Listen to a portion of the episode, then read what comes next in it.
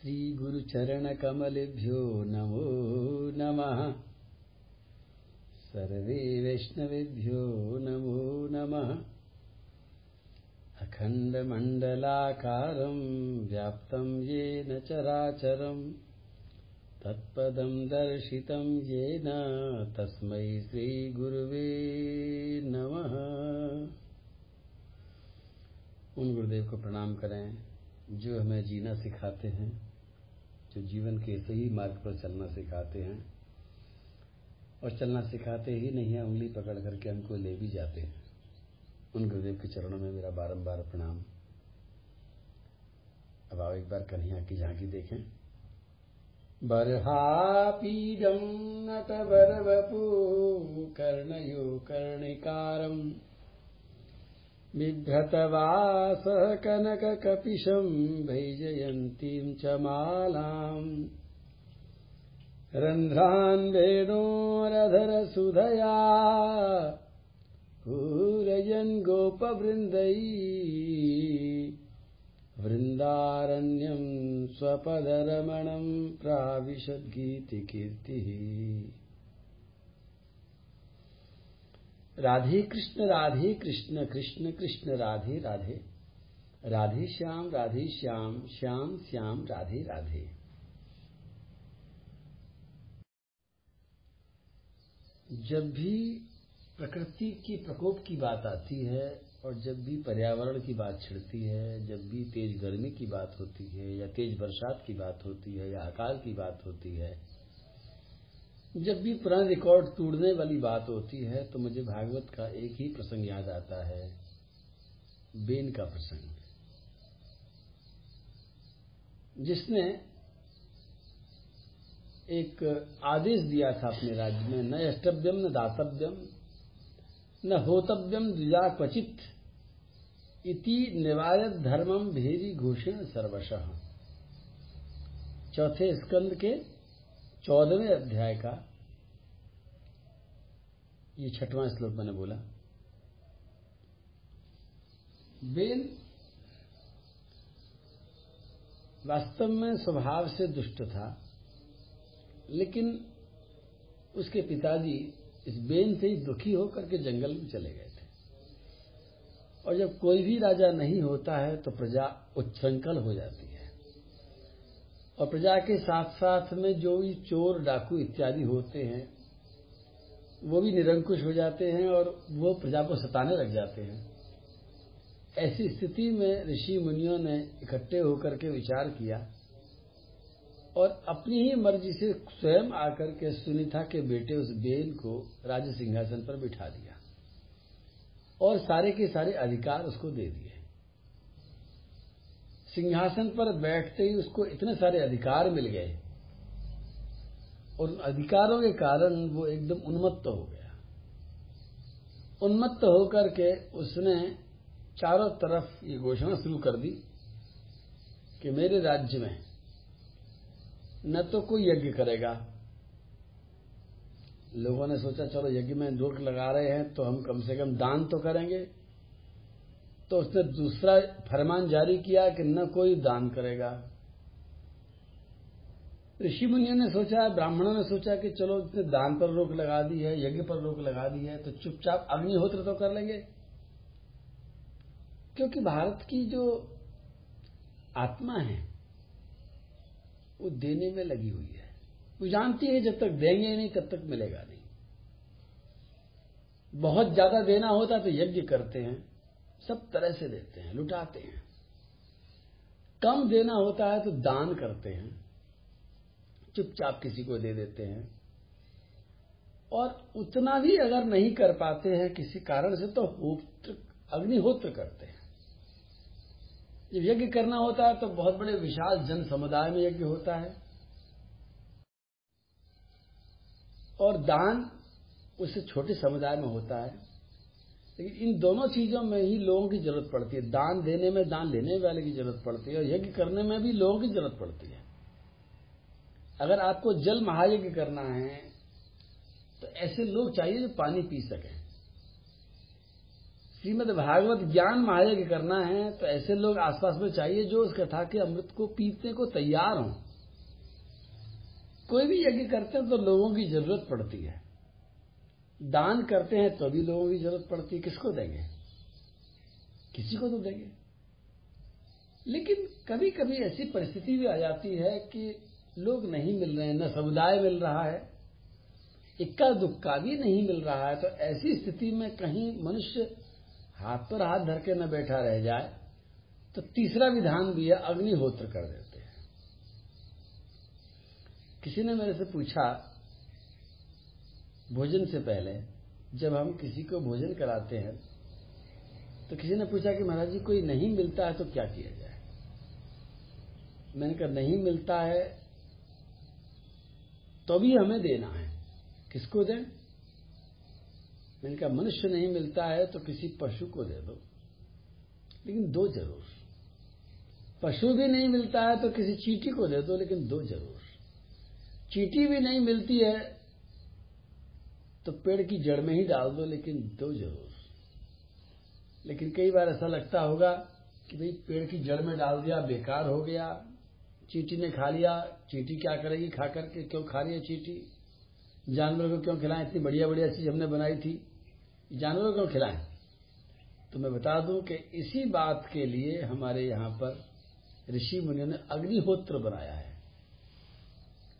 अग्निहोत्र का मतलब है तुमने कीमती से कीमती, अब जो खाने पीने में सबसे कीमती घी होता है, घृत, अमृत की तरह है।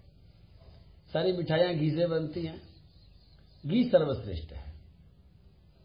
और उस घी से अग्निहोत्र होता है, आग जला करके, घी में कुछ सामग्री मिला करके, अच्छी से अच्छी चीज़ें मिला करके, बना करके, अग्नि में डाल दिया था स्वाहा।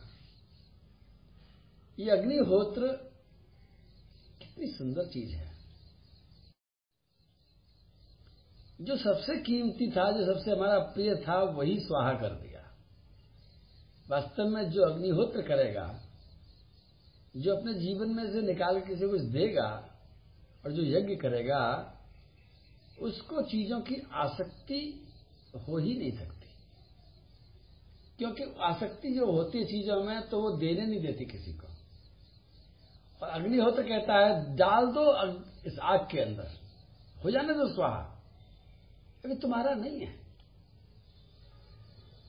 तो उस बेन ने तीनों चीज़ों के लिए मना कर दिया और ऐसे ही मना नहीं किया। भेरी घोषण सर्वसा। अपने राज्य में चारों तरफ़ नगाड़े बजा बजा करके लोगों को अनाउंसमेंट करा दिया कि कोई भी खबरदार अगर किसी ने यज्ञ किया तो खबरदार किसी ने दान किया तो खबरदार किसी ने अगर कोई अग्निहोत्र किया तो। बस मन को तो बहाना चाहिए था। क्योंकि ये तीनों चीज़ें ऋषि लोग कब से कहते आए कहते आए, परंपरा डाल करके आए, तब जाकर चीज़ चलती है। मनुष्य का मन न तो अग्निहोत्र करना चाहता है, न दान करना चाहता है और न वो यज्ञ करना चाहता है। उसको कोई भी बहाना मिल जाता है तो वो तुरंत के तुरंत, जैसे मैंने कहा कि मेरे से लोग कहते हैं कि महाराज जी, हम इसलिए भोजन नहीं देते हैं किसी को खाने से पहले, क्योंकि यहाँ कोई मिलता ही नहीं, हम जहाँ रहते हैं। तो उनको कोई ना कोई बहाना चाहिए चाहिए। और लोगों को उस जमाने में भी बेन के यहाँ पर भी बहाना मिल गया कि बस, अब तो राजा की आज्ञा हो गई, अब काय को दें किसी को, काय को यज्ञ करें? एक बार मुझे मनीष सेवाश्रम के चेयरपर्सन विक्रमय पटेल ने एक घटना सुनाई थी। मुझे मालूम नहीं था कि ये घटना मुझे तुम्हें सुनानी पड़ेगी। तो मैं ध्यान से सुनता, ध्यान से तो मैंने नहीं सुनी। नाम वगैरह मुझे याद नहीं, लेकिन उसका जो कंसेप्ट है, उसकी आत्मा मुझे याद है। उन्होंने सुना है कि कोई बहुत बड़े मुस्लिम संप्रदाय में कोई बहुत बड़े संत, फकीर होते हैं, और उनके कहने पर उनके शिष्य लोग अपने कमाई का कुछ अंश निकालते हैं। उसे जकात निकालते हैं। कि भाई जो भी कुछ है, उसमें से दशांश निकाल करके हमने अपने गुरु महाराज की हाथ में दे दिया, वो कुछ भी करें। बहुत बड़ा उन्होंने वैभव सुनाया उनका कि किस तरह से वो देते हैं और किस तरह से उनके जो महाराज जी हैं, जो भी संत हैं, वो कैसे कैसे परमार्थ में लगाते हैं। तो घटना ये घटी कि एक बार किसी देश के राज्य में ये बैन लगा दिया गया कि यहाँ से पैसा आप बाहर नहीं ले जा सकते हो। आज घटना सुन लो, मैं जल्दी ही दोबारा से मुनिषि आश्रम जाऊँगा उनसे दोबारा पूछूँगा तो सारी की सारी बातें देश का नाम वगैरह अच्छी तरह से लिख करके लाऊँगा, फिर दोबारा सुनाऊँगा। लेकिन मुझे आज तो अधूरी सी कथा सुनाई दे क्योंकि इसमें बड़ी बड़ी गहरी बात छिपी हुई है। तो जिस देश में लोग रहते थे, वहाँ पर एक प्रतिबंध लगा दिया कि यहाँ से यहाँ की मुद्रा आप बाहर लेकर के नहीं जा सकते। तो संदेश गुरु जी के सोचा के साथ यहाँ के देश में मना हो गया है कि हम जो धन निकालते थे, धन आपको ले जाकर के नहीं दे सकते। क्या करें? धन भी नहीं दे सकते, सोना भी नहीं दे सकते, चांदी भी नहीं सकते। हम यहाँ से लेके नहीं आ सकते। करें क्या? तो वहाँ के जो जो गुरु जी थे, उन्होंने कहा, ऐसा करो तुम निकाल के रख लिया, बोले हाँ रख लिया। तो देखो, फलानी जगह जगह एक कुआ पड़ा है। उस कुएँ में तुम डाल देना। मैं अपनी शक्ति से उस कुएँ में से सारा का सारा धन यहाँ पर खींच लूँगा। और लोगों ने विश्वास किया, लोगों ने मान करके सारा का सारा पैसा नोट कुएँ में डाल दिए। और कुएँ में डालते गए डालते गए डालते गए, कई साल तक वो कुएँ में ही डालते गए। और जब सब ये प्रतिबंध वगैरह खत्म हो गया तो वो जो गुरुजी थे, वो कुएँ के पास पहुँचे। उससे पहले तो उनको भी जाने आने की इजाज़त नहीं थी। तो कुएँ के पास जाकर देखा तो कुएँ में सारे के सारे नोट, कोई तैर रहा है, कोई सड़ रहा है, कोई गल रहा है। तो लोगों ने कहा कि आपने तो कहा था कि मैं रूहानी शक्ति से खेच लूँगा तो यहीं पड़े सबके जो सड़ रहे। तो जो उन्होंने बात कही, वो सबसे बड़ी कीमती बात थी। उन्होंने कहा कि मुझे मालूम था कि मैं किसी रूहानी शक्ति से नोटों में खींच नहीं सकता था। और खींच भी लेता तो किसी दूसरे देश में चलते भी नहीं।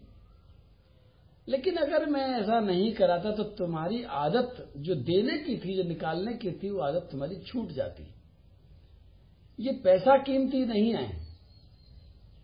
तुम्हारी आदत बहुत कीमती है।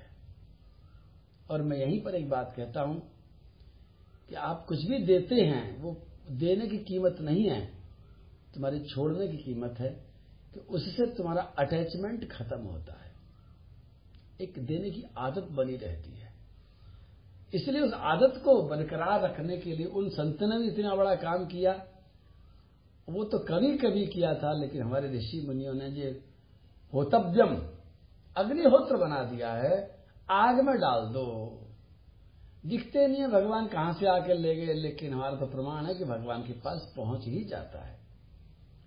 लेकिन इस बैन ने इन तीनों चीज़ों पर रोक लगा करके एक बहुत बड़ा गलत काम कर दिया। बेचारे ऋषि मुनि सुन करके परेशान हो गए। ऋषि मुनियों ने राजा बेन को इसलिए राजा बनाया था क्योंकि प्रजा की रक्षा करना ज़रूरी था। प्रजा को चोर सता रहे थे, डाकू सता रहे थे, हत्यारे लोग सता रहे थे। अब इसको बना दिया तो ये सताने लग गया, ये दूसरी तरह सताने लग गया। तो ऋषि मुनि ने विचार किया कि अब तो इस प्रजा की आफत आ गई। कैसे बचाएँ इसको? कैसे समझाएँ इसको?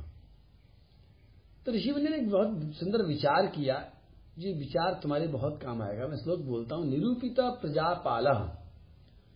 स जिघांसत वही प्रजा, तथापि शांत ये मामम नास्मा तत्पातकम स्मृशेत ये चौथे स्कंद के चौदहवें अध्याय का ग्यारहवां श्लोक है। निरूपिता प्रजापाल, स जिघांसत वही प्रजा। ऋषि, ये तुम्हें इसलिए काम आएगा कि कई बार हम अपने आप को बिल्कुल निरपेक्ष कर लेते हैं कि हमारा क्या मतलब है? हम क्या कर सकते हैं? तो ये शब्द रहता हम क्या कर सकते हैं, इसी पर थोड़ा सा विचार इस श्लोक के साथ करना। क्योंकि कई बार हम देखते हैं कि अगर हमारे करने का परिणाम नहीं आता है तो हम उपराम हो जाते हैं। उपराम मतलब छोड़ देते होना तो कुछ है नहीं, छोड़ो। अभी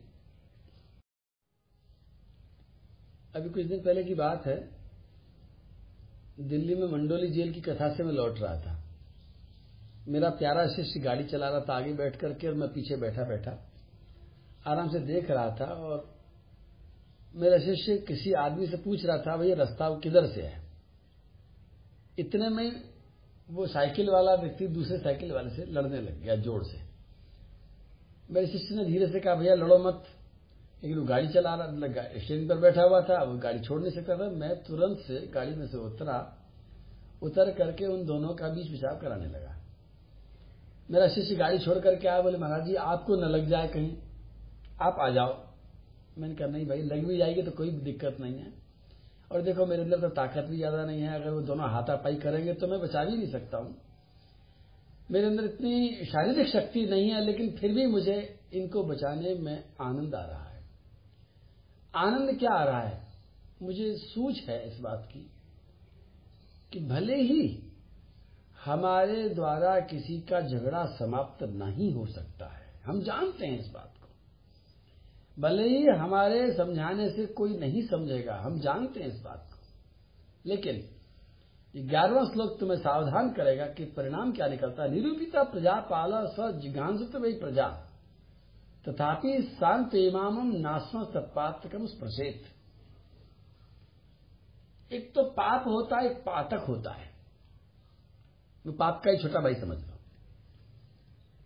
अब ऋषि मुनियों ने तो राजा बेन से नहीं कहा कि तुम ये सब गलत काम करो। लेकिन ऋषि मुनि सोच रहे हैं कि हमने ही इसको स्थापित किया है, हमने ही राजा बनाकर बैठाए हैं। इसलिए अब जो जो ये काम कर रहा है, इसमें हमारा भी कहीं न कहीं छोटा छोटा हिस्सा होगा ही होगा। उस हिस्से से हम कैसे बच सकते हैं? उस हिस्से से बचने का एक उपाय है कि हम इसको समझाएँ। शांति इमाम हम इसको समझाएँ। हमारे समझाने से हमें वो सूतक, पातक जो लगने वाला है, वो हमको नहीं लगेगा। दो अगर लोग लड़ रहे हैं और हम अगर नहीं समझा रहे हैं तो भी हम पापी हैं, हमें समझाना चाहिए। चाहे वो नहीं समझे, कोई बात नहीं है। हमें अपना प्रयास करना चाहिए। कहीं आग लग रही है, आपको मालूम है कितनी बड़ी आग आपकी एक बाल्टी पानी से नहीं बुझेगी, लेकिन एक बाल्टी पानी फिर भी डाल देना। वहाँ की आग बुझे, न बुझे, वो भगवान की मर्ज़ी है, लेकिन उसकी लपट तुम्हारे पुण्यों पर नहीं आएगी। इसके लिए एक बाल्टी पानी डालना ज़रूरी है। तत्पातकम स्पर्शेत एक पातक का स्पर्श से बचने के लिए, खाली छुएगा बस खाली। वो पाप लगेगा क्या? छुएगा। लेकिन वो छूना भी अच्छी बात नहीं है। इसके लिए ऋषि मुनियों ने विचार किया कि हम जाके समझाते हैं। समझाना ज़रूर चाहिए। यही कह रहा था, आगे की बात, बाद में बताऊँगा। बोलो प्रेम से, राधे कृष्ण राधे कृष्ण कृष्ण कृष्ण, राधे राधे। राधे श्याम राधे श्याम श्याम श्याम, राधे राधे। और हाँ तुम तो सोच रहे हो कि फिर हुआ क्या? वो दोनों साइकिल वाले जब लड़ रहे थे बाप रे बाप ज़ोर से लड़ रहे थे। एक दूसरे खून के प्यासे हो गए तो एक दूसरे को जानते भी नहीं थे। मैं देख रहा था, कुछ नहीं था, केवल बाणी का खेल था, वो उसको गाली दे रहा था, उसके बाद तो गुस्सा आ रहा था। दूसरे वाले को भी आ रहा था, मैं भाई साहब भाई साहब कह रहा था, मैं सर जी सर जी कहकर को हटा रहा था, भैया हट जाओ। लेकिन खुशी की बात है कि वो मेरे प्रयास से शांत हो गए थे अलग अलग हो गए थे, और अनर्थ होते होते बच गया था, नहीं तो वाकई में अनर्थ हो जाता। ये मैंने बचा करके कोई उन पर एहसान नहीं किया, मैंने तो अपना भला किया। मैंने तो ये अच्छा बीज बो करके अपने प्रारब्ध को अच्छा किया। कभी तुम्हें भी ऐसा मौका मिले तो चूकना नहीं चाहिए। हालाँकि आज की भागदौड़ में समय मिलता नहीं है। मिलता है तो डर लगता है, ये लगता है कि लग जाएगी कहीं। लेकिन भागवत जो कहते मैं तो सुना देता हूँ अच्छा लगता है। किसी के घर में अनमनस्कता हो गई है, कहीं कोई झगड़ा हो गया है आप जाकर के उस झगड़े को शांत कराएँगे तो कभी तुम्हारे झगड़े को भी शांत कराने के लिए भगवान किसी को भेजेंगे। और आप तमाशा देखते रहेंगे तो तुम्हारे झगड़े पे भी तमाशा देखने वाले लोग ही खड़े होंगे। समझ गए मेरी बात को? एक बार फिर बोले राधे कृष्ण। हाँ बोलो। मुस्कुराओ तो सही। गुस्सा हो गया क्या मेरे ऊपर? एक बार एक शिष्य से मैंने कहा, भैया, देखो, आदमी परेशान हो रहा चले। तो उसने मेरे को सलाह दी कि, महाराज जी, उचित नहीं है। मैंने कहा, गुरु, तू है कि भाई मैं हूँ? तू मेरा शिष्य है, मैं तेरा गुरु बोले, गुरु तो आप हैं, लेकिन मैं भी, मेरी बात भी मान लो। मैंने कहा, भैया, मैं तो तेरी बात नहीं मानूँगा। तो वो बेचारा नाराज़ हो गया मेरे से कि मेरी बात नहीं मानता। आजकल के शिष्य भी ऐसे होते हैं। इसलिए श्री गुरु शरणानंद जी महाराज तो अपने शिष्यों से भी, बताऊँ क्या कहते हैं? ऐसा शब्द उच्चारण करते कई बार तो मेरा ही मन करता है, मैं भी ऐसे कहना सीख जाऊँ। पर अभी तक तो सीखा नहीं, पर सीख जाऊँगा। वो कहते हैं गुरु जी अपने शिष्यों को गुरु जी कहते हैं, लेकिन मैंने देखा कि हर शिष्य को गुरु जी नहीं कहते हैं, वो शायद उन्हीं शिष्यों से गुरु जी कहते हैं जो उनके सामने अपना गुरुपना दिखाते रहते हैं। मेरा भी मन करता है कि जो आकर के मुझे शिक्षा देते हैं तो उनसे मैं गुरु जी कह दिया करूँ तो कैसा रहे? आपको भी कहूँ क्या? तो गुरु जी आओ, राधे कृष्ण बोले, राधे कृष्ण राधे कृष्ण कृष्ण कृष्ण, राधे राधे राधे श्याम राधे श्याम श्याम श्याम, राधे राधे।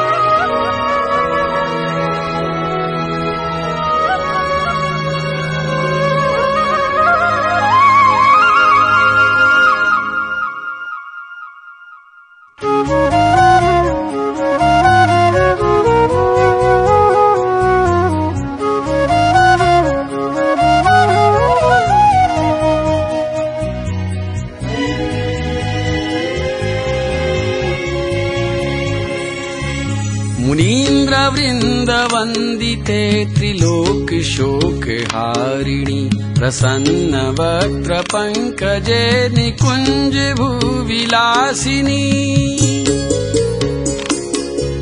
रजेन्द्रभानुनन्दिनी व्रजेन्द्र कदा करिष्यसिह माम् कृपाकटाक्षभाजनम्। श्रीराधिके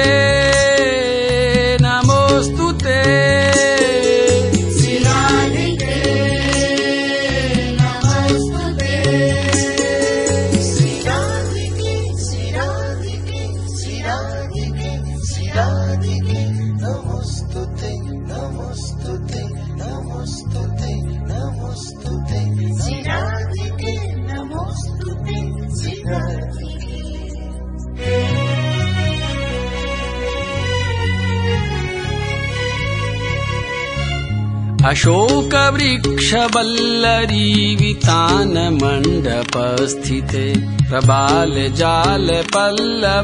प्रभारुणाङ्घ्रिकोमले वराभयस्फुरत्करे प्रभूतसम्पदालये कदा करिष्यसि ह माम् कृपाकटाक्षभाजनम्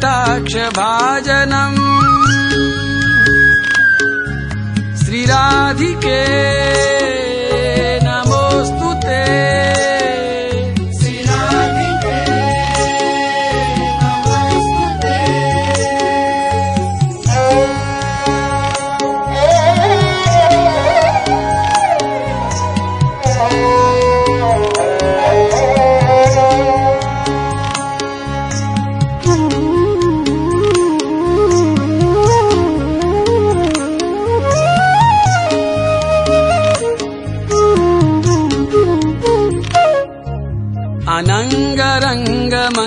प्रसङ्गभङ्गुरभ्रुवाम् सुविभ्रमै स स संभ्रमै दृगन्तु वाण पातनै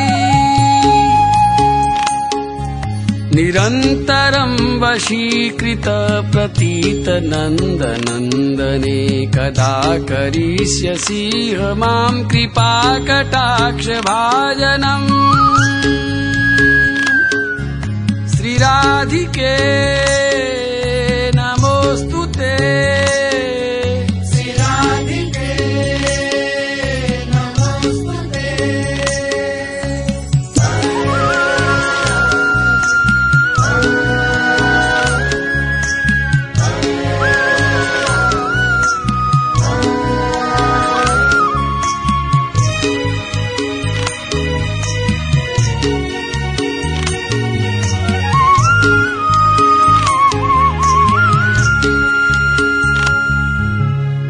सुवर्ण चम्पक प्रदीप्त गौर विग्रहे मुख प्रभापरास्तकोटिशारदेन्दुमण्डले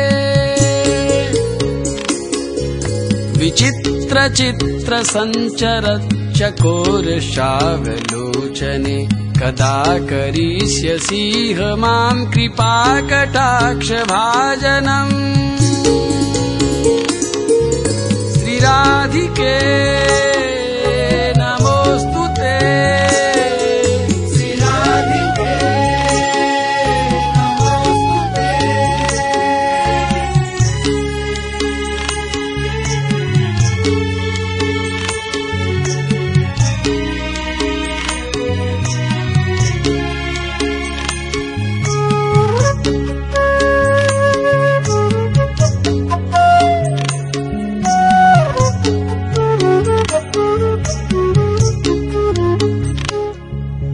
मदोन्मदाति यौवने प्रमोदमानमण्डिते प्रियानुरागरञ्जिते कलाविलासपण्डिते।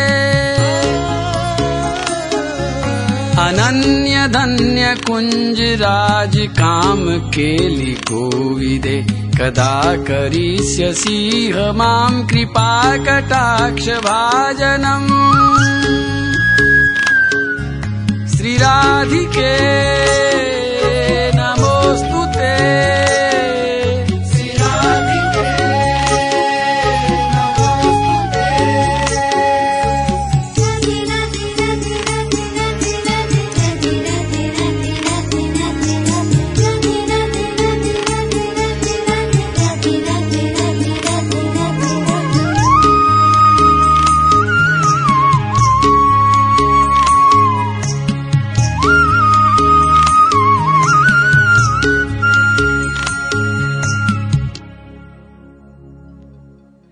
अशेष हाव भाव धीर हीर हार भूषिते प्रभूत शात कुम्भ कुम्भ कुम्भि कुम्भ सुस्तनी।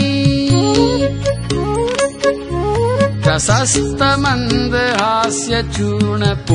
सौख्य सागरे कदा करिष्यसीह माम् कृपा कटाक्ष भाजनम्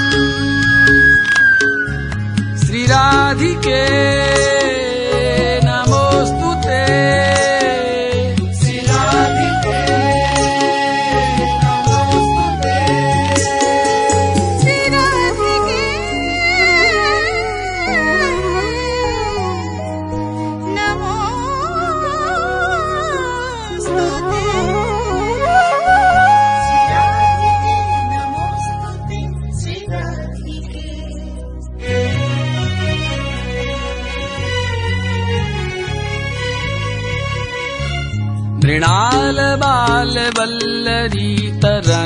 रङ्गोर्लते दोर्लते लताग्रलास्य लोलनीलोचनावलोकने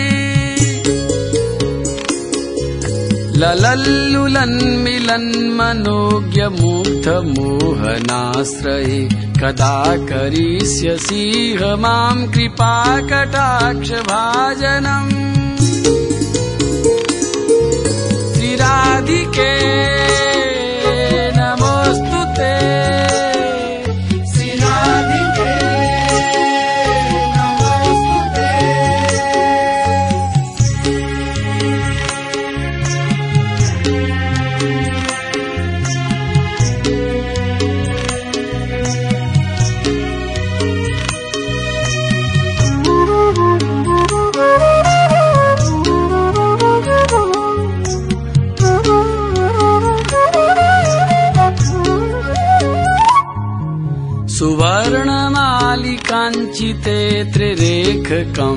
कण्ठगे त्रिशूत्रमङ्गली गुणा त्रिरत्नदीप्तिदीदिते सलोलनीलकुन्तले प्रसूनगुच्छगुम्फिते कदा करिष्यसिह माम् कृपाकटाक्षभाजनम्।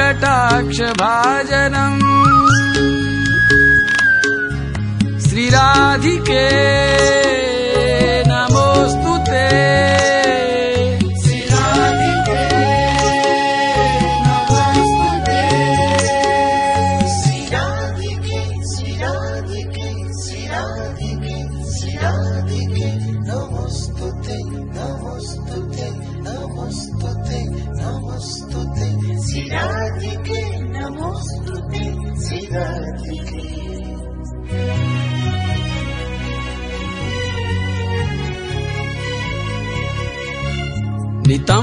नितम्बबिम्बलम्बमान पुष्पमेखला गुणे प्रशस्तरत्न किङ्किणी कलापमध्यमञ्जुले।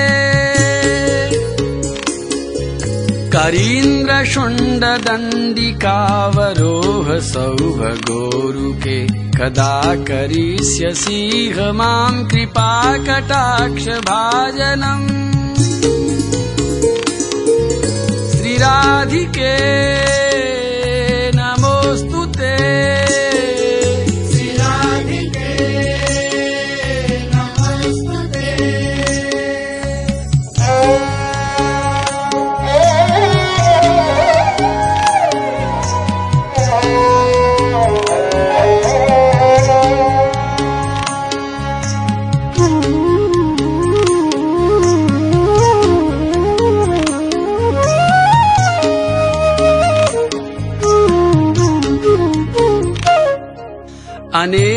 मन्त्र पुरारवस्खलत् समाज राज हंस वंश निवणाति गौरवे विलोलयेमवल्लरीविडम् विचारु चङ्क्रमे कदा करिष्यसिह माम् कृपा कटाक्षभाजनम् श्रीराधिके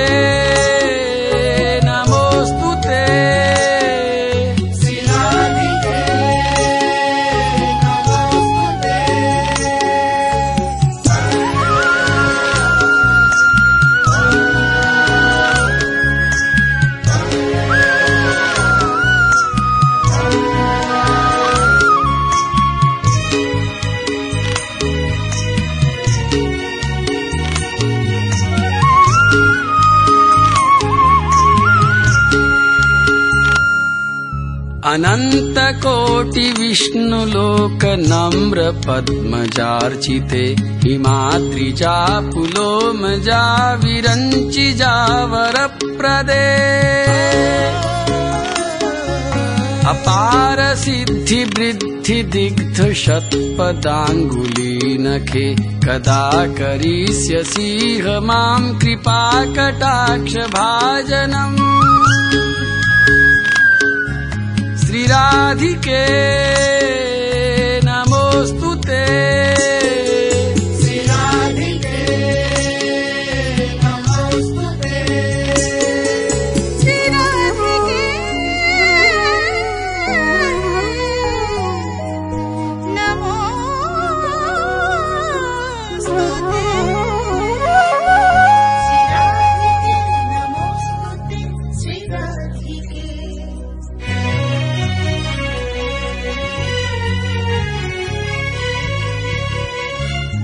मखेश्वरी क्रियेश्वरी स्वधेश्वरी सुरेश्वरी त्रिवेद भारतीश्वरी प्रमाण शासनेश्वरी। रमेश्वरी क्षमेश्वरी प्रमोद काननेश्वरी ब्रजेश्वरी ब्रजाधिपे श्रीराधिके नमोऽस्तु ते श्रीराधिके नमोऽस्तु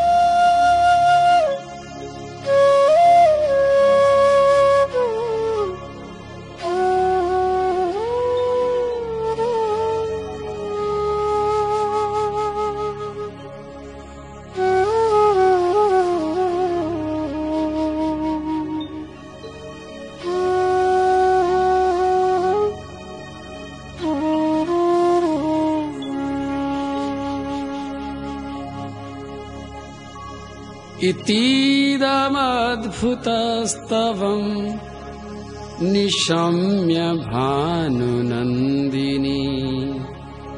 करोतु सन्ततं जनं कृपाकटाक्षभाजनम्। भवेत्तदैव सञ्चित त्रिरूपकर्मनाशनम् लभेत्तदा ब्रजेन्द्रसूनुमण्डलप्रवेशनम्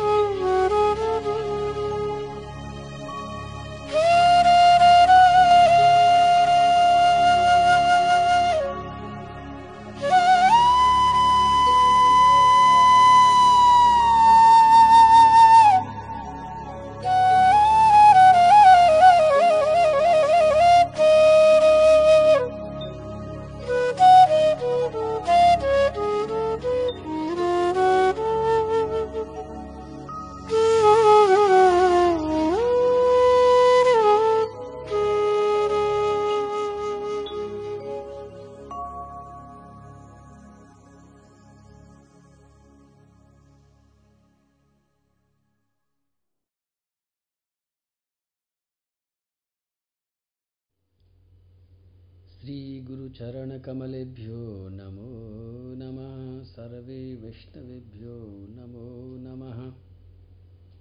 अखण्डमण्डलाकारं व्याप्तं येन चराचरं। तत्पदं दर्शितं येन तस्मै श्रीगुरुवे नमः।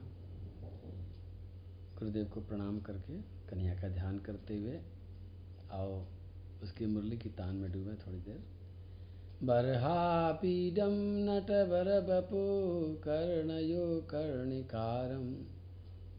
बिभ्रतवासकनककपिशं वैजयन्तीं च मालां रन्ध्रान् वेणुरधरसुधया पूरयन् गोपवृन्दै वृन्दारण्यं स्वपदरमणं प्राविशद्गीतिकीर्तिः। राधे कृष्ण राधे कृष्ण कृष्ण कृष्ण, राधे राधे। राधे श्याम राधे श्याम श्याम श्याम, राधे राधे। लोक धिक्कार संदग्धम दहिश्याम स्वतेजसा। एव मध्यवसायीनम मुनियो गूढ़मन्यवा। उपव्रज्या ब्रुवन बेनम सांत्वित्वा च सामभि। चौथे स्कंद के चौदहवें अध्याय का तेरहवा श्लोक। बेन नाम के राजा ने चारों तरफ़ मना कर दिया था कि कोई भी हवन नहीं करेगा, यज्ञ नहीं करेगा, दान नहीं करेगा। और इस बात को समझाने के लिए ऋषि मुनि वहाँ जाते हैं और इसलिए जाते हैं, ऋषि मुनियों का कोई स्वार्थ नहीं है। अगर स्वार्थ है तो इतना सा स्वार्थ है कि उन्होंने ही उसको राजा बनाया है। और अगर वो राजा प्रजा को इस प्रकार से गलत रास्ते पर ले जाता है तो उसका पाप कहीं न कहीं इन ऋषि मुनियों को छू देगा। उस पाप के छूने से बचने के लिए इन्होंने आपस में विचार किया और उसको समझाने के लिए पहुँच गए और निर्णय करके गए। आपस में ऋषि मुनि ने जब विचार किया तो निश्चित रूप से उनके मन में विचार आया होगा कि अगर वो हमारी बात नहीं मानेगा तो हम क्या करेंगे। पूरी की पूरी तैयारी से गए कि अगर वो हमारी बात नहीं मानेगा तो उसको मार देंगे। अब देखो, ऋषि मुनि, ऋषि मुनियों का काम किसी को मारना होता नहीं है। लेकिन ऋषि मुनियों ने कहा कि अगर वो हमारी बात नहीं मानेगा तो हम मार देंगे उसको। और कैसे को मारेंगे हम? मरे मराए को मारेंगे। लोक धिक्कार संदग्धम दही श्यामा स्वतेजसा। क्योंकि जो उसने गलत काम किया है, इससे पूरा का पूरा लोक उसको धिक्कार रहा है। ये जो लोग धिक्कार है, जब लोग धिक्कारते हैं तो उससे एक आग निकलती मरी खाल की श्वास सो सार भस्म हो जाए। जो व्यक्ति दुखी होकर के हाय देता है, धिक्कारता है, उसमें इतनी ताकत होती है कि वो लोहे को भी भस्म कर सकती है और बड़े से बड़े राजा को भी भस्म कर सकती है। बड़े से बड़े पुण्यात्मा को भी भस्म कर सकती है और बड़े से बड़े ऐश्वर्यशाली को भी भस्म कर सकती है। ऋषि मुनि ने देखा कि इस राजा को हमने इसलिए राजा बनाया था कि ये प्रजा की रक्षा करेगा। लेकिन इसने तो प्रजा को और घोर संकट में डाल दिया। ऐसा नियम लगा दिया कि कोई यज्ञ नहीं करेगा, कोई दान नहीं करेगा। जो भी देना है मुझे ही दो। तो चारों तरफ़ से लोग बाग दुखी हो गए, परेशान हो गए। और परेशान हो करके उनकी अंदर से जो हाय निकली। तो ऋषि मुनि कहते हैं कि ये उस हाय से ऑलरेडी पहले से ही सब कुछ भस्म हो चुका है। इस जले जलाए को दोबारा जलाने में कोई पाप नहीं लगेगा। हमें तो खाली फायर करना है। बारूद तो पहले से बिछी गई है। तो इसलिए मारने में तो कोई दिक्कत ही नहीं है, इसको फट से हम जला देंगे, भस्म कर देंगे, लेकिन पहले इसको शांति से समझाएँगे।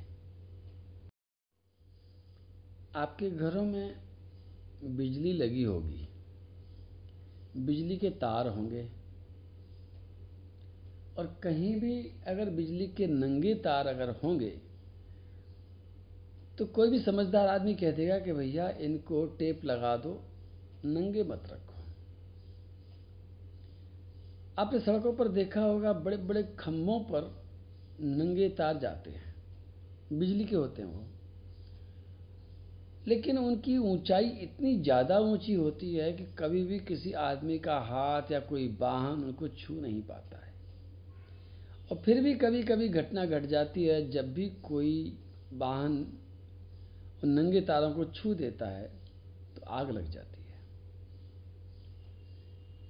घर में भी यदि नंगे तारों को कोई छू लेता है, कोई बच्चा छू लेता है, कोई बड़ा भी छू लेता है तो बस कुछ बचता नहीं है, फिर मौत हो जाती है। जिस तरह से बिजली के तार को हम ढक कर के रखते हैं, उसी तरह से ये ऋषि मुनि अपने अंदर के क्रोध को ढक करके वहाँ ले गए थे। मुनियो गूढ़ वा अंदर बहुत क्रोध था, अंदर बहुत आग हो रहे थे। उस आग से जलाने की पूरी तैयारी करके गए थे, लेकिन उसको ढक करके गए थे। मैं इस बात को इसलिए कह रहा हूँ कि क्रोध सबके अंदर होता है। और कभी कभी किसी किसी कारण से अंदर से और ज़्यादा ज़्यादा पैदा भी हो जाता है। आपको भी क्रोध आता होगा किसी की गलत बात देख करके, किसी की नालायकी देख करके, किसी के पापों को देख करके, किसी की नाफरमानियों को देख करके क्रोध पैदा होता है। जैसे जनरेटर बिजली पैदा करता है। लेकिन बिजली पैदा होती है और बिजली के तारों पर एक रबड़ चढ़ी होती है जिससे कि किसी का भी नुकसान ना हो जाए। और स्वयं तार भी शॉर्ट सर्किट हो करके जल के भस्म ना हो जाए। उसी तरह से, जैसे ऋषि मुनियों ने अपने क्रोध को ढक लिया, उसी तरह से मैं कहता हूँ कि क्रोध तो अंदर होना चाहिए, होता ही है। ऐसा इंसान जिसको अंदर क्रोध न होता हो, सोचना पड़ेगा कि वो इंसान भी पूरा इंसान है या नहीं। मैं बार बार कहता हूँ कि काम, क्रोध, लोभ, मोह, अहंकार, ये एक नेचुरल चीज़ है। अगर किसी के अंदर ये चीज़ें नहीं हैं तो या तो वो मनोरोगी है, और या वो किसी न किसी बहुत बड़ी समस्या का ग्रस्त प्राणी है। ये होती हैं चीज़ें। कोई कहता है, मुझे गुस्सा कभी नहीं आता। तो हो सकता है उसके मन में फिर और भी चीज़ें नहीं आती होंगी ऋषि मुनियों को क्रोध आता है। आपने अक्सर देखा होगा ऋषि मुनि बहुत क्रोध कर देते हैं और कई बार बड़ा शाप दे देते हैं। तो क्या ऋषि मुनि होना बुरी बात है? वो क्रोध करते हैं क्योंकि उनके अंदर शक्ति होती है। शक्ति होती होगी तो क्रोध आएगा, शक्ति नहीं होगी तो क्रोध नहीं आएगा। और शक्ति होना अच्छी बात है। लेकिन क्रोध को ढक करके रखना भी ज़रूरी है। अगर क्रोध को ढक करके नहीं रखेंगे तो वही गलती होगी। जैसे घर में बिजली के तारों को आप टेपिंग करके न रखें तो वो खतरनाक चीज़ है। और वो खतरनाक दूसरों के लिए तो है ही है। उस बिजली की लाइन के लिए भी खतरनाक है। तो मैं इतना ही कहूँगा कि क्रोध आपके अंदर कितना भी हो, लेकिन उस पर टेप लगा करके रखना, उसको ढक करके रखना उससे कोई भी आदमी छू करके अपना नुकसान न कर ले और आप भी किसी को छू करके अपना नुकसान न कर डालें। ये बात भागवत के इस श्लोक में मुझे जो साफ़ साफ़ दिख रही थी, मैं बता रहा हूँ कि गुड़ मन्यवा क्रोध को ढक करके रखना चाहिए। मैंने अक्सर देखा है, कुछ लोग जब मुँह पर आता है तो तुरंत कह देते हैं। और फिर बाद में सफ़ाई देते हैं कि हमारा दिल साफ़ है। ये ऐसी ही बात है जैसे कि किसी के घर में हम जाएँ और वो अपने घर के बिजली के तारों को एकदम नंगा करके रखे और बताए कि देखो, हम कपट नहीं करते, हमको छिपा करके नहीं रखते, हम तो सब चीज़ साफ़ रखते हैं। क्या को टेप लगावे तो ये बात, ये तर्क उसका अच्छा नहीं है। ये खतरनाक तर्क है। हम घरों में जाते हैं और आजकल तो हर घर में टॉयलेट होती है। लेकिन टॉयलेट में दरवाज़ा होता है और दरवाजे को अंदर से बंद करने की, बाहर से बंद करने की व्यवस्था भी होती है। लेकिन कोई आदमी ऐसा कहे कि दरवाज़ा हम तो लगाएँगे, क्या को छिपाना क्या? तो ये तर्क ठीक नहीं है। उसी तरह से मैं कहता हूँ, क्रोध को छिपाना चाहिए, ज़रूरी है। ये कहना कि हमारे दिल में कपट नहीं है, हम तो जैसे अंदर हैं, ऐसे बाहर हैं। ये अपने लिए कहना कभी भी ठीक नहीं होगा। इस तर्क से हम बच नहीं सकते हैं। जिस भी बात से दूसरे को कष्ट होता है, जिस बात से दूसरे का बुरा होता है, अशुभ होता है, अहित होता है, उसके लिए दिया गया कोई भी तर्क आपको बचा नहीं सकता है। हमारा उद्देश्य है लोगों की सेवा करना, उनको प्रसन्नता देना, उनको सुख देना, उनके कष्ट कम करना। ये उद्देश्य है। इस उद्देश्य के लिए इस क्रोध को छिपाना ज़रूरी है तो फिर ज़रूरी है। अपने क्रोध को, काम को छिपाना है तो छिपाना ही है। उसको ढकना है। लोभ को भी ढकना है, मोह को भी ढकना है, अहंकार को भी ढक करके रखना है।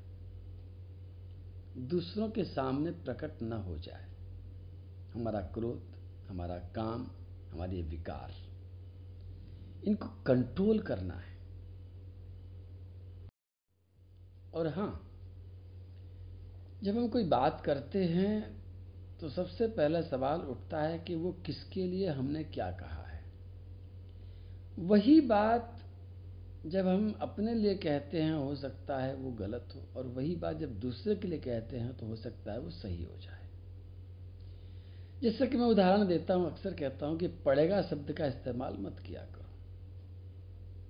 ये पड़ेगा शब्द जो होता है ना, हमें काम करना पड़ेगा, हमें मंदिर जाना पड़ेगा, हमें भजन करना पड़ेगा, हमें प्रणाम करना पड़ेगा, हमें सेवा करनी पड़ेगी, हमें ये देना पड़ेगा, हमें सुबह जल्दी जगना पड़ेगा, हमें पढ़ना पड़ेगा, ये पड़ेगा पड़ेगा शब्द का प्रयोग। मैं कहता हूँ कि इसकी तो एक दिन अंत्येष्टि कर डालो। पड़ेगा। क्योंकि ये पड़ेगा शब्द तुम्हारी एक अंदर की मजबूरी को कहता है, उत्सव को नहीं कहता। जो व्यक्ति अपने जीवन में बार बार इन शब्दों का प्रयोग करता है, वो अपने जीवन के उत्सव को धीरे धीरे खो देगा। उत्सव को मातम में बदल रहा है वो। और मैं चाहता हूँ कि जीवन उत्सव में बना रहे। बोझ न बने। जो व्यक्ति कहता है, मुझे करना पड़ेगा, वो अपने जीवन को बोझ की तरह ढो रहा और जो व्यक्ति उसी से तो कहता है कि मुझे ये करने में आनंद लेना है। मुझे ये करना चाहिए। वो व्यक्ति, काम तो एक ही है। एक आदमी कहता है कि मुझे सुबह जगना पड़ेगा। दूसरा कहता है, मुझे कल सुबह जग कर के आनंद लेना है। मुझे सुबह जगना है। मुझे इंतज़ार है उस बात का। जग दोनों ही रहे लेकिन एक पड़ेगा कह करके, उसको बोझ मान करके, बोझ के तले दब रहा है, और दूसरा, उसको अपना आनंद उत्सव मना करके नाच रहा है। पिछले पाँच छह सालों से मैं लोगों से कहता हूँ कि पड़ेगा शब्द का प्रयोग मत करो। लेकिन मैं कहना भूल गया कि अपने लिए प्रयोग मत करो, दूसरों के लिए ज़रूर प्रयोग करो। आज बता रहा हूँ कि जब हम अपने लिए पड़ेगा शब्द का प्रयोग करते हैं तो उसमें से एक बदबू आती है। दुर्गंध उठती है, बोझ लगता है, और सुनने वाले को कष्ट पहुंचाता है। लेकिन जब हम इस पड़ेगा शब्द का प्रयोग सामने वाले के लिए, दूसरे के लिए करते हैं तो उसमें से खुशबू आती है, प्रेम झलकता है, और सामने वाले को बहुत सुख पहुंचाता है। हमारे अंदर के प्रेम को झलकाता है। शब्द वही है पड़ेगा। आपके यहाँ पर कोई मेहमान आया है और आपकी पत्नी ने कह दिया ओफ इनके लिए मुझे भोजन बनाना पड़ेगा। अब आप सोचो कि सामने वाले मेहमान की भूख बचेगी। अगर उसी समय कोई ट्रेन का टिकट मिलता होगा तो उसी समय वो ट्रेन में बैठ करके निकल जाएगा, कोई ना कोई बहाना बना के चला जाएगा, भूखा चला जाएगा। लेकिन घरवाली के ये कहने पर, गृहिणी के ये कहने पर कि भोजन बनाना पड़ेगा, वो फिर भोजन नहीं कर पाएगा। क्योंकि पड़ेगा शब्द में बदबू आ रही है। कहीं खुशी नहीं झलक रही है। बोझ लग रहा है। और ये बोझ उस अतिथि के माथे पर पड़ गया है। वो दब गया है। कि मेरे कारण इनको भोजन बनाना पड़ेगा। लेकिन यही शब्द अतिथि कहे, यही शब्द मेहमान कहे कि क्षमा करना, मैं इतना लेट आया, अब रात के ग्यारह बज रहे हैं और मेरे लिए आपको भोजन बनाना पड़ रहा है। तो इसमें खुशबू है। शब्द वही है।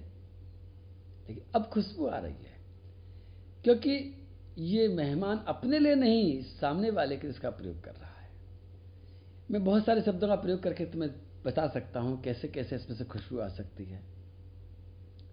जब जब हम दूसरों के लिए प्रयोग करेंगे, भोजन बनाने वाली गृहिणी ये कहती है, रात के ग्यारह बज रहे हैं, मैं दो सब्ज़ी से ज़्यादा बना नहीं पाई, आपको दो ही सब्ज़ी से खाना पड़ेगा, समझ लो खुशबू आ गई। क्योंकि वो सामने वाले से कह रही है। इसलिए शब्दों का प्रयोग करते समय भी ध्यान रखना है।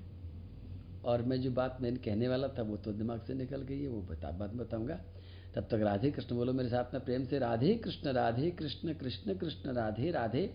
राधे श्याम राधे श्याम श्याम श्याम, राधे राधे। मैं बता दूँ कि जड़खोर में कथा बड़े धूमधाम से चल रही है और आज नंद महोत्सव है। गुजर ब्रजवासी लोग इतना आनंद इस उत्सव में मना सकते हैं, मैं कभी सोच भी नहीं सकता था। चारों तरफ़ के वातावरण, चारों तरफ़ की गर्मी और चारों तरफ़ के पहाड़ और चारों तरफ़ की वीरानता के बीच में ऐसा लगता है जैसे छोटा सा एक उपवन बना दिया हो कन्हैया ने। जो भी आते हैं उस वातावरण में रंग जाते हैं। ऐसा विचित्र पांडाल है जो कि कथा के बाद में सो जाता है और सुबह सुबह दूसरे दिन फिर जग जाता है। ऐसे प्यारे लोग हैं जो कि इसमें आनंद लेते हैं और फिर चले जाते हैं। और इन सबके कर्ता धर्ता श्री आनंद बाबा हैं, जिन्होंने अपना कण कण, अपना मन, अपने प्राण, अपनी इंद्रियों को श्री गिरिराज जी की सेवा में पूरी तरह से नौछावर कर दिया है। उनकी गौशाला है, प्यारी प्यारी गौएँ हैं। और श्री आनंद बाबा ने अभी भी मैं कहूँ कि गिरिराज जी के लिए इतना बड़ा काम किया है, जितना बड़ा आप नहीं सोच सकते, मैं भी नहीं सोच सकता। मैं अभी नहीं बताऊँगा, क्योंकि काम होने से पहले बताना उचित नहीं रहता है। कन्हैया, क्या पता हमारी परीक्षा ले लें, लेकिन मुझे मालूम है कि बाबा के अंदर अहंकार नहीं है, इसलिए बहुत बड़ा काम बाबा कर पाते हैं, और हमेशा कहते हैं, मैं तो मूर्ख हूँ।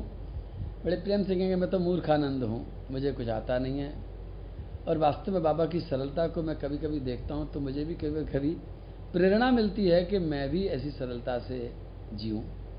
बाबा बहुत सरल हैं, बहुत बहुत भोले हैं और आज उनके उस जड़खोर गौशाला में नंद महोत्सव हो रहा है।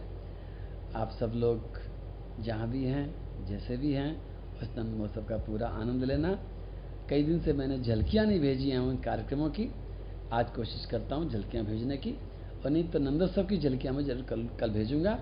तो बोलो, नंद के आनंद भय, जय कन्हैया लाल की, हाथी दिए, घोड़ा दिए, और दिए पाल की।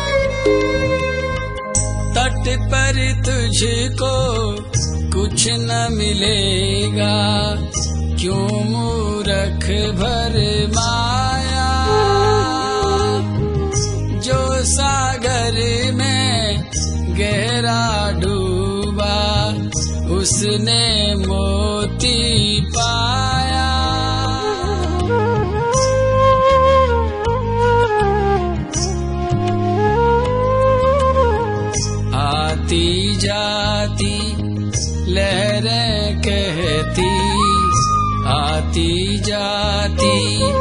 लहरें कहती नित्य सवेरे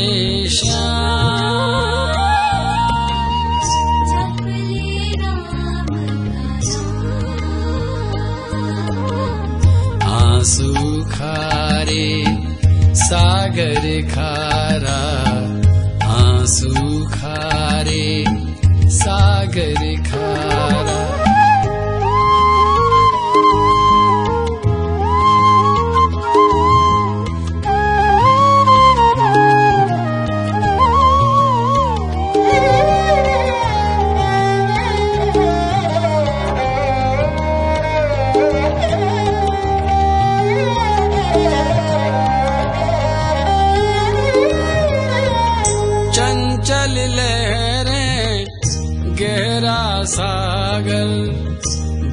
दिखता नहीं खिवैया बीच भंवर में जब जब तेरी इत उत डोले नैया।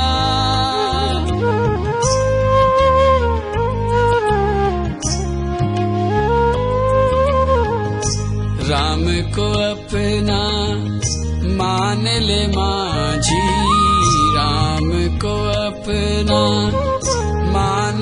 माझी बन जाएगा का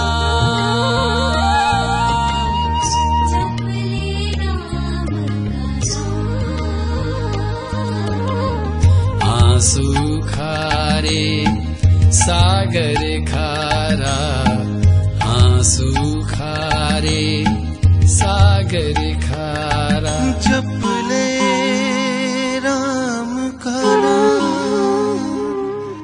जप ले राम का नाम जप ले राम का नाम जप ले राम का नाम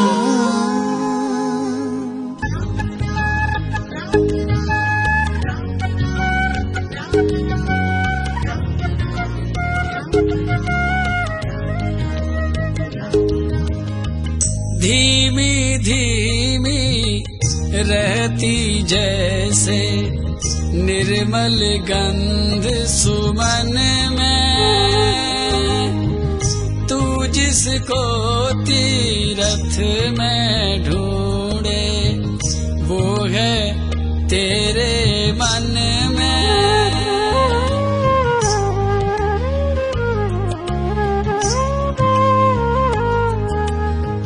केवल अंतर के नैनों से। केवल अंतर के नैनों से एक पल ले ले का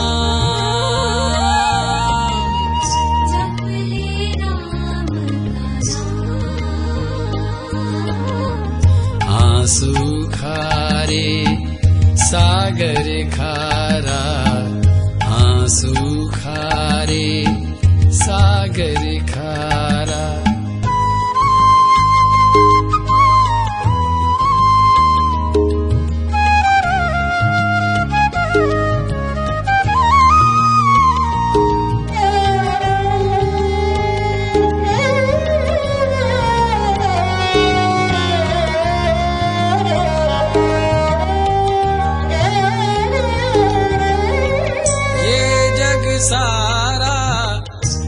राम का प्यारा एक दिन का है मेला। आते समय अकेला प्राणी, जाते समय अकेला।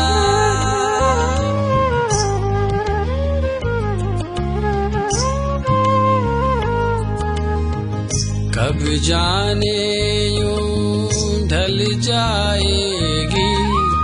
कब जाने ढल जाएगी इस जीवन की शान।